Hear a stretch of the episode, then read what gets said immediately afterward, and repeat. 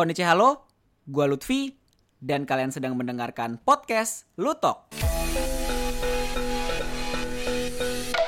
Berbicara soal virtual YouTuber atau VTuber atau YouTuber tapi virtual dan pakai gaya ala karakter anime, nggak dapat dipungkiri sih bahwa uh, topik tersebut dan hal ini viral banget ya pas pandemi COVID-19 ini melanda. Kayak karena semua akhirnya serba online, mulai dari belajar mengajar jadi online, sekolah masuk online, kantor masuk online, uh, semuanya serba online, sampai event di Jepangan juga online. Pokoknya semuanya gara-gara pandemi ini ya. Ini semuanya tuh bisa dilakukan via online melalui Zoom atau Google Meet gitu. Tapi karena pandemi ini juga gitu, uh, orang-orang nih banyak punya waktu luang ya kan uh, buat mengkonsumsi hal-hal di internet gitu. Pokoknya konten-konten di internet pas pandemi itu udah kayak wah udah kayak naik banget dan merajalela gitu. That's why uh, social media macam TikTok juga naik juga ya selama pandemi ini karena memang grow TikTok gila-gilaan pas pandemi ini ya. Karena sebenarnya orang-orang nih nganggur pas masa pandemi ini. Berbicara soal VTuber, sebenarnya VTuber ini bukanlah hal baru juga ya karena zaman dulu tuh kita tahu ada yang namanya Kizuna Ai, Kaguya Luna, terus dari lokal juga ada namanya Maya Putri gitu kan. Tapi karena orang masih menikmati konten di Jepangan ini secara offline, jadi pada waktu itu perlahan-lahan hype VTuber ini turun juga dan akhirnya banyak yang udah nggak kedengeran namanya lagi.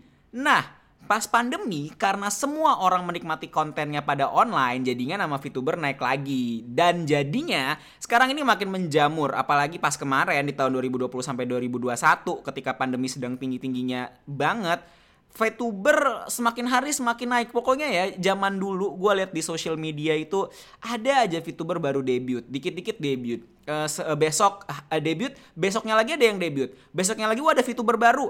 Besoknya lagi ada VTuber baru yang gue nggak tahu siapa tiba-tiba udah debut gitu. Dan lalu muncul nih berbagai macam agensi independen di Indonesia yang menaungi banyak VTuber.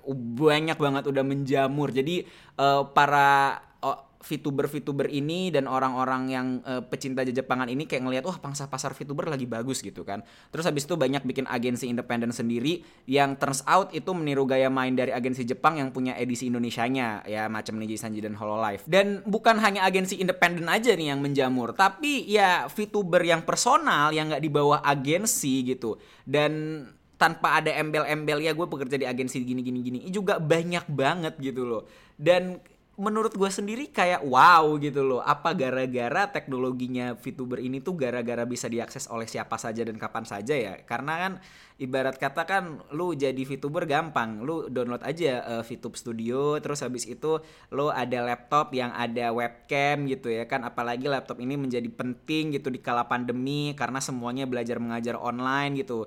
Penjualan laptop tiba-tiba naik, iPad juga gitu ya kan. Kayak voila dengan itu lo bisa live stream di Twitch atau YouTube gitu. Tapi sih kebanyakan YouTube gitu. Dan agensi ini banyak banget yang gue sampai nggak bisa ngetrack udah berapa banyak macam agensi baru dari yang awalnya cuma perkumpulan circle-circle akhirnya menamakan dirinya menjadi agensi. Dikit-dikit ada agensi baru, dikit-dikit agensi baru gue kayak wow oke okay, banyak agensi baru. Tapi gue juga mikir emang bikin agensi gampang ya. Anyways, uh, di satu waktu ya saking banyaknya di satu waktu, saking banyaknya VTuber yang live stream, bahkan ada 10 VTuber yang live stream secara berbarengan loh ya. Mau itu dari agensi gede sampai ke VTuber personal sekalipun. Dan menurut gua gila juga gitu sampai teman gua itu rela beli tiga lap uh, tiga laptop, tiga layar LCD gitu ya kan demi buat nonton konten secara berbarengan gitu. Jadi kalau misalnya lu pakai Windows gitu kan itu kan bisa tuh ya kan ada saat ada ada Windows yang bisa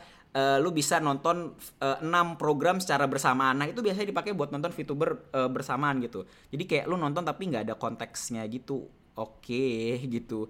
Nah, semakin teknologi mudah diakses dan mudah dijalankan, maka pastinya pesaing di hal yang sama pun semakin banyak.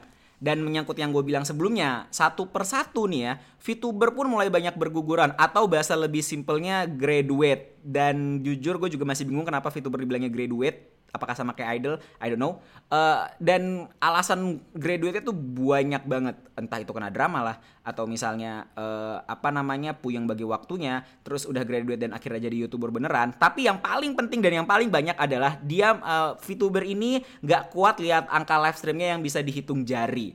Jadi hanya beberapa yang mampu bertahan. Dan itu juga dari agensi gede yang berafiliasi langsung sama Jepang. Tapi tapi tapi tapi Niji Sanji ada kabar baru. Jadi baru-baru ini Niji Sanji yang tadi udah gue bilang eh, merupakan ada edisi Indonesia-nya yang afiliasi langsung sama Jepang ya, yang anak perusahaannya lah ya.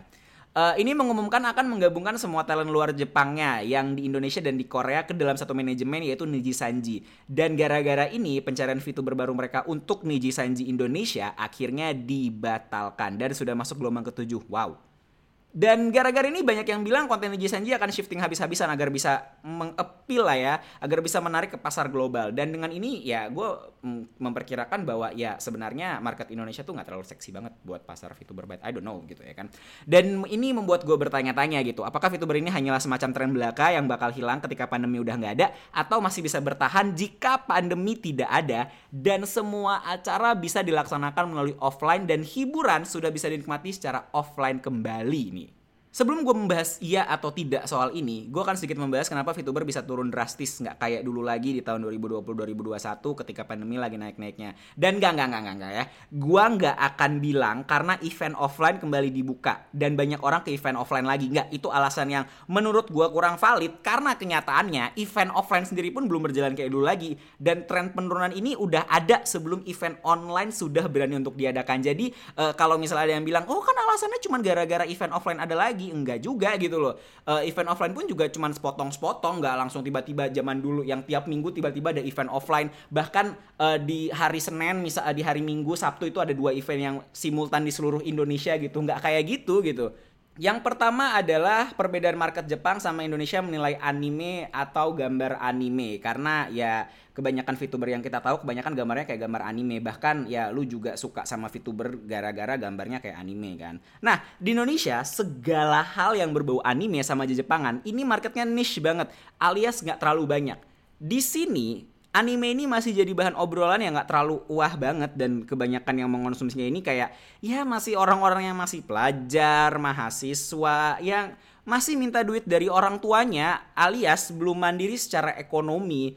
Makanya channel gratis buat nonton anime nih ya kayak Muse Indonesia atau di kita nonton di Iki atau Bilibili gitu ya kan laku banget di mari gitu loh. Dan ini akan gue bahas di episode podcast berikutnya karena menarik banget ya. Selama masa pandemi ini tiga situs tadi tuh menawarkan anime gratis dan boom uh, mereka tiba-tiba jadi salah satu platform yang sering dibicarakan di uh, komunitas anime. Lanjut. Kalau di Jepang, bedanya adalah anime itu di mana-mana. Kayak lu jalan ke Akihabara, isinya anime. Minimal gambar anime lah. Shinjuku ada iklan DMM. Animate, toko yang menjual merchandise anime. Tokonya di setiap kota besar di Jepang ada. Sampai ada yang rela loh bela-belain tinggal dan hidup di Jepang gara-gara anime ya termasuk gua zaman dulu yang memilih sastra Jepang biar bisa translate anime anime sama baca manga raw. Jadi anime di sana udah jadi bahan obrolan sehari-hari. Iya, kalau nggak sehari-hari itu nggak mungkin lah anime yang digarap Ufotable baru-baru ini yang orang-orang wah episode ini bagus wah episode ini bagus. Gue nggak sebut nama animenya apa karena kalian sudah tahu nggak laku nggak laku lah. Gara-gara itu juga mungkin gara-gara laku. Ya orang diomongin sehari-hari di mana-mana gitu gara-gara episode ini bagus banget episode ini epic banget. Wow episode ini merupakan the best anime of all time. Gue nggak akan sebut nama animenya apa karena kalian pasti sudah tahu apa yang gue bicarakan. Oke okay. nah Soal influencer, nah kita akan masuk sedikit ke pembahasan influencer juga. Jadi kenapa di Indonesia ini juga susah untuk VTuber menjadi seorang influencer. Kalau misalnya di Jepang kan influencer banyak banget kayak ibarat kata VTuber tuh udah kolab sama banyak macam brand lah ya, mulai dari gaming, tech, bahkan udah ada acara TV-nya kayak Kizuna Ai gitu kan.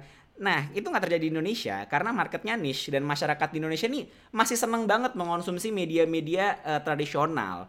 Dan orang di sini juga masih berpikiran influencer minded banget dan influencer itu harus manusia beneran kayak gaya VTuber ini kebanyakan kan masih anime banget ya. Jadinya susah juga untuk brand di sini paham tentang dunia VTuber seperti apa, terlepas dari angka subscribernya bagus atau atau enggak ya gitu loh. Karena ibarat kata kalau misalnya, oh gue mau collab nih ya kan sama misalnya gue brand uh, mau collab sama VTuber, gue kan kalau misalnya orang awam gue harus tahu VTuber nih seperti apa biar uh, apa yang gue promosikan bisa impactful ke uh, audiensnya juga dan akhirnya gue harus ngejelasin VTuber lagi seperti apa dan panjang lah intinya lah intinya jadi panjang dan ya dari nol lagi gitu loh. Terus juga agensi Jepang yang ada kontennya di Indonesia ini nggak belajar market Indonesia kayak gimana. Kayak yang udah entertainment Jepang yang masuk ke sini yang nyoba-nyoba dan akhirnya pada gagal karena merasa bahwa wah anime marketnya seksi banget anime banyak nih. Wow kita lihat ah, event ah gitu. Oh yang berbau anime rame gitu. Tapi kan orang belinya belum tentu rame atau enggak orang belinya kan gitu loh. Kan balik lagi ujungnya harus jadi duit dong gitu kan Pokoknya cara Jepang menurut orang Jepang itu udah cara paling efektif lah. Iya, nggak bisa gitulah gitu loh kan tiap market beda-beda. Bahkan di Asia Tenggara aja marketnya bisa beda-beda gitu ya kan. Itu ini suatu yang hal yang udah pernah gua bahas di episode kenapa Hatsune Miku gagal di Indonesia. Bisa kalian cek di podcast episode sebelumnya. Dan ini bisa merupakan hmm, sequel atau misalnya follow up dari podcast episode gua sebelumnya kenapa VTuber bisa rame di era pandemi itu juga ada kaitannya bisa kalian cek lagi. Cek juga ya di episode podcast ini sebelumnya balik lagi. Uh, ibarat kata kan cara market behaviornya Jepang sama Indonesia kan beda gitu kan. Dan konsumennya juga juga. Karena tingkat ekonominya juga beda coy. Gaji UMR Jepang itu dibandingkan gaji UMR Indonesia yang nggak masuk. Gaji UMR di Jepang itu minimal itu udah bisa ya minimal banget. Lu bisa beli satu komik atau dua komik lah di Indonesia uh, apa namanya uh, pakai UMR Jepang gitu ya kan. Lu bisa simping beberapa gitu. Tapi kan UMR Indonesia habis buat beli sewa let's say sewa kosan atau bayar listrik dan kawan udah udah di sana udah habis buat makan terus tertiernya nggak ada gitu ya kan. Dan kemampuan daya belinya juga beda terhadap anime. Jadi ya nggak connect gitu. Dan itu yang ngebuat VTuber juga susah bertahan dan masa depannya masih 50-50 di Indonesia I guess. Berikutnya kos yang besar untuk mengkeep up VTuber dan tidak bisa cuman dari donasi aja. Karena ya gini lah ya personal di balik VTubernya kan orang nggak mungkin bot kan ya ya kecuali kalau misal orang Vivera misal kalau ada bot ya tapi kan kebanyakan juga orang gitu loh ya kan. Nah orang pasti butuh yang namanya makan minum tempat tinggal e, bayar kosan dan kawan-kawan terus juga bayar kosan juga kalau kosannya belum termasuk listrik gitu kan. Apalagi lu buka e, laptop e, pasang mic gitu kan uh, itu juga butuh listrik buat charger gitu ya kan. Dan donasi aja tuh nggak cukup lah buat ini gitu ya kan. Apalagi di Indonesia kan nggak ada yang namanya super chat tuh di YouTube. Kalau di Jepang kan mungkin karena ada super chat jadi kayak ya udah gue pencet super chat aja terus gitu ya kan. Jadinya susah juga buat keep up cost life gitu loh. Karena mau nutup dari kerja sama brand pun ya gue bilang susah juga karena susah dapet juga. Jadinya kos ini menjadi salah satu alasan kenapa VTuber ini pada berguguran, apalagi yang mau serius untuk memilih karirnya sebagai VTuber kayak gini. Ibarat kata kayak usahanya banyak yang nggak balik modal lah. Oke Vi, oke. Mungkin ada yang bilang kayak gini, kan VTuber ini donasinya banyak Vi, simpnya banyak, jadi eh, fansnya loyal untuk memberikan donasi Vi, ya kan?